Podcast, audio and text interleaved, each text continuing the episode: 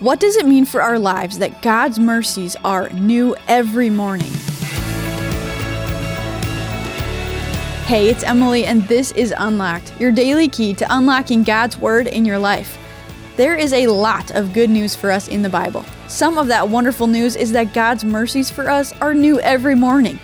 So, what does that mean? We're diving into that in our devotion today. It's called New Mercies, and it was written by Savannah Coleman. In Christ, we have a God who offers each day anew, bright with the promise of his love and faithfulness. His mercies never end, they are new every morning, says Jeremiah in the book of Lamentations, chapter 3, verses 22 and 23. In this book, Jeremiah, who is known as the weeping prophet, laments over the destruction of the city of Jerusalem. The kingdom of Judah has gone into exile, and God has used the wicked kingdom of Babylon to accomplish this. In chapter 1, Jeremiah mourns, knowing that God's people were rightly facing judgment for their rebellion against God's just commands. Verse 18. In chapter 3, Jeremiah vividly describes his physical, emotional, and mental state in light of the tragedies that have taken place.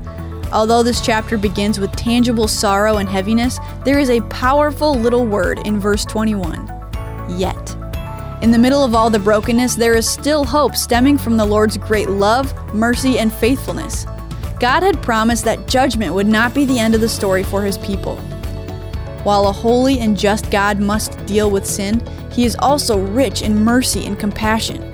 Through faith in Jesus, the Savior who died on the cross for our sins, we are never completely cut off from the God who loves us.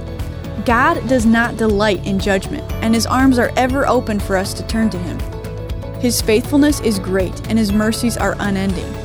Therefore, when we feel trapped by our sin, we need only come to Jesus, the faithful one who will never forsake His people.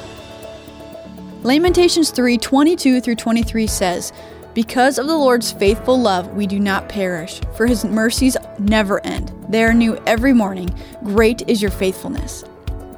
So let's talk about this. Besides Jeremiah, the Bible features many people who pour out their hearts before God to confess and repent of their sins, lament over the brokenness sin causes, and then praise the faithfulness and love of the Lord. For example, check out Psalm 51. Get out a piece of paper and try writing your own lament leading to praise. Reflect on how Jesus is near us, even in our brokenness.